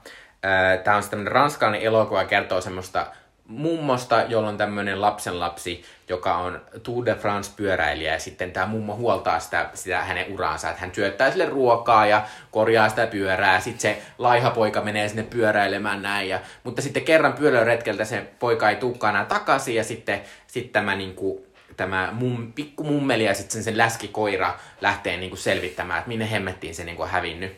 Ja sitten se tietysti, koska se, se, se pienen mummon elämä on ollut tosi pientä, kun se on hoitanut sitä sen lapsenlasta, niin sitten se niinku löytää, kohtaa kaikkea, kohtaa tavallaan sen ison maailman siellä. Ää, niin, tota, niin se, on, se on tosi hieno se tarina, mutta tämä on varsinkin hienoa, se on tosi tosi todella hienosti animoitu, semmoinen täysin omalaatuinen. Kaikki hahmot on silleen, tässä ei ole semmoisia kauniita hahmoja, kaikki on vähän semmoisia karuja ja jopa rumia ja sellaisia niin kuin, jotenkin, mutta silti tosi elämänmakuisia ja niin kuin, tavallaan niissä on semmoisia isoja isoja piirteitä. Ää, niin tämä on tämmöinen ehkä mä muistan, mä rakastan elokuvaa silloin, kun tämä tuli silloin vuonna 2003. Ja, ää, ja tota, tämä on todella, todella tyylikäs elokuva. Ja tämä on tämmöinen vähän random. Mä tänään googletin tämän elokuvan, kun mä halusin katsoa tämän trailerin. Niin jostain syystä ollaan random tilillä YouTubessa. Tämä voi katsoa kokonaan englanninkielisellä tekstityksillä. Tämä on ranskalainen elokuva. Eli jos kiinnostaa tämmöinen vähän erilainen animaatio-elokuva, niin kannattaa katsoa Bellevillen kolmoset. Mahtavaa. Mä rakastan Sylvain Chomeen seuraava leffa The Illusionist, joka, joka kertoo sellaisesta ää, taikurista, tai sitä, joka on Jacques Tatin hahmo, joka, joka sitten tota, päätyy muun muassa Edinburghin sellaisen ää, nuoren tytön kanssa. Ää, mun lempiasia vuodelta 2003 on varmaankin ää, tällainen ää, mahtava rikoselokuva, korealaisen Bong Joon-hoon ää, tota, elokuva Memories of Murder, jota me ollaan joskus aiemmin, mä oon ehkä aiemmin jo suositellut täällä tota, podcastissa joku kerta, en ole varma, tai ehkä Mikko, mutta joka tapauksessa tämä on siis sellainen tosi, tosi vahvaan tunnelmaan niin kuin, nojaava sellainen, tavallaan sellainen koko ajan kaiken yllä leijuva sellainen menetyksen tunne, mutta se perustuu tosi tapahtumiin, sijoittuu korealaiselle maaseudulle, jossa on tällaisia brutaaleja murhia, ja sitten sellaiset tosi tota, e, e, epä, epäpätevät tota, etsivät yrittää, yrittää ratkaista niitä, ja sitten niin kuin, tavallaan sinne tulee myös, myös tota, siinä on sellainen pitkä aikajana, tota, jossa katsotaan myös taaksepäin, ja sitten sinne tulee sellainen tosi, tosi pätevä etsivä, joka, joka alkaa sitten ratkoa niitä, ja sitten käy ilmi, että mitä kaikkea asiaa niin kuin tavallaan siinä tutkimuksessa on jätetty huomioimatta, ja sitten miten, miten ne rikokset ei välttämättä ikinä ratkea. Ja se on tosi sellainen niin kuin tavallaan traaginen elokuva, ja ihan älyttömän, älyttömän kaunis, ja siinä on upeita kuvia ja upeita tunnelmaa, ja, ja se, on, se on ihan niin kuin, se on mestarillinen. Öö, pitää sanoa tästä, että Parasitein jälkeen nämä tämmöiset, tämän ohjaajan elokuvat tuli tänne Suomeenkin, ja tämä pyöri siis Suomenkin elokterissa ennen kuin tämä korona tuhosi kaiken elokuvatoiminnan, niin pyöri. Ja tota, mä ainakin kävin katsoa tämän viime vuonna Rakkautta ja Anarkiassa. Ää, äh, ja se pitää sanoa, että on hauska asia, että nythän tämä murha, joka tässä on, niin se on nyt ratkennut, että mm. se ihminen on löydetty, joka Totta. nämä murhat teki. Ää, äh, seuraavaksi vielä meidän suosituksia teille, eli Sweet Chili Dippiä. Eli tuttuun tapaan lopuksi meidän kulttuurisuositukset teille, eli Sweezy Dippejä. Äh, mun kulttuurisuositus voi kuulostaa vähän hassulta ihmisille, jotka ovat kuulleet edellisen jakson. Eli viime jaksossa suosittelin suurta keramiikkakisaa, niin tässä jaksossa suunnittelen suosittelen suurta, o, suuri ompelukisa-ohjelma, joka on käytännössä tämä sama ohjelma, paitsi että, että nyt, ne tekevät, nyt ne ompelevat vaatteita. Ee, eh, mutta tota, tämä on itse asiassa vielä parempi ohjelma tota, jostain syystä. Ee, eh, tämä idea on siis se, että, että erilaiset ihmiset, jotka ovat tosi hyvä ompelussa, kilpailevat siinä, että he tekevät tämmöisiä erilaisia vaatteita ee, tietyn tehtäväannon mukaan. Ää, ja tää on, tota, tässä on tosi hyvä fiilis niin kuin näissä kaikissa brittiläisissä tämän tyyppisissä sarjoissa ja ää, mahtavia tyyppejä, mutta tässä on myös semmoinen tietynlainen niin kuin, tulee semmoinen kulutuskriittinen taso siitä, että, että siellä kun näytetään tosi tarkasti, että miten erilaisia vaatteita tehdään, niin sitten tulee vähän semmoinen niin järkytys siitä, että miten hemmetissä esim. huppareita voidaan myydä jossain henkkamaukassa niin kuin 10 eurolla, kun miettii, että miten vaikeaa se näille todella taitaville niin kuin ompelijoille on tehdä siinä jossain niin kuin tunnissakin tai parissa tunnissa se huppari. Tämä on ja mahtavaa sit, niin ajatellaan, ymmärrystä siihen. Niin, niin siitä tulee ihan semmoinen olo, olo, olo että, tota, että sille työlle ei anneta niin kuin mitään arvoa enää nykyisin. Että varmaan ne työntekijät eivät saa niin kuin yhtään mitään siitä työstä, mitä ne tekee. Äh, mutta tämä ei kuitenkaan ole, tämä on ajatus, mikä itse tuli tästä, äh, mutta tämä pääasiassa on todella myönteinen ja kiva ja ihana asia. Äh, ja tota, äh, suosittelen, jos, jos kaipaa tämmöistä todella kevyttä äh, viidettä. Eli suuri ompelukisa Yle Areenassa. Mun Sweet Chili Dippi löytyy myös Yle Areenasta, eli suosittelen katsomaan uuden dokumenttielokuvan tai doku- dokumenttielokuvan vuodelta 2019, eli Roy Anderson ihmisenä olemisesta. Roy Anderson on tällainen Ruotsin Aki Kaurismäki, lyhykäisyydessään, eli tällainen tosi omaleimainen, aivan omalaatuisten niin kuin, taideelokuvien tekijä, joka siis Ruotsissa aikanaan osti sellaisen niin kuin, resukunnassa olevan kokonaisen kerrostalon Tukholmasta ja teetätti sinne sisään sellaisen elokuvastudion, jotta hän pystyy, pystyy tekemään niitä omia hyvin oma, omintakeisia elokuviaan, joista muun muassa toisen kerroksen lauluja on ehkä monille tuttu, tai sitten viimeksi oli tämä Kyyhkynen istui joksalla ja ihmetteli olevaista yms yms. Ja, ja sitten tota, vuonna 2019 samaan aikaan, kun tämä tää dokkari ilmestyi, niin sitten ilmestyi myös Roy Andersonin viimeisin pitkä elokuva Kohti ääretöntä, joka sitten, josta hän voitti Venetsian elokuvajuhlilla parhaan ohjaajan palkinnon. Ja tota, tässä elokuvassa kerrotaan, miten miten vaikea se elokuva oli saada aikaan, kun Roy Andersonilla oli, on, on tällainen ää, tietty ongelma alkoholin kanssa, että hän, hän koko ajan naukkailee, ja kun hän naukkailee, niin hänellä on vaikeuksia tavallaan ää, saada kiinni siitä ää, inspiraatiosta ja ajatuksesta, eli mitä hän hakee niissä kohtauksissa. Ja kun jokainen kohtaus, jota siellä rakennetaan, niin lähtee tavallaan alkaa ja loppuu Roy Andersonin päähän, niin sitten tota, niitä on hyvin vaikea saada valmiiksi. Siinä on sellainen valtava crew, joka koko ajan silleen, niin kuin tavallaan kynsinä hampain yrittää pitää kiinni aikataulusta. Ja aina se aikataulu, a, aikataulu taas venähtää ja venähtää. Ja sitten lopulta silleen, että me oltiin menossa Berliinin elokuvajuhlille, mutta nyt se ei onnistu, että nyt täytyy taas yrittää taas johonkin seuraavaan, seuraavaan etappiin. Ja, ja sitten se Roy Anderson on koko ajan niin kuin jotenkin kamalan sellainen niin kuin sympaattinen ja jotenkin ihastuttava tyyppi, joka siis, joka, jonka niin kuin ikään kuin menneisyydestä myös, myös näytetään siinä tosi hauskoja sellaisia Ruotsin television talk show niin kuin, äh, ohjelmia, missä, missä se on ollut vieraana nuorena. Ja jotenkin niin kuin, saa sen käsityksen siitä, että, että miksi se on päätynyt tuohon erikoiseen ratkaisuun, jossa se käytännössä niin kuin, sen täytyy aina keksiä seuraava elokuva myös sitä varten, että se koko, koko jengi, joka silloin töissä, niin saa edelleen jatkaa töitä. Mm. Ja siinä on jotain sellaista niin kuin älytöntä ajatus siinä, että, että siinä ei pelkästään tehdä niin kuin elokuvia sen tähden, että, että hänellä on visio, vaan myös sen tähden, että, että, että tavallaan se, se tota, tehdas pysyy, pysyy pyörimässä. Kuulostaa mielettömältä. Mä kävin katsomassa ton kohti ääretöntä elokuvaa ja tykkäsin kyllä aika paljon, että pitää selvästi katsoa tämä elokuva.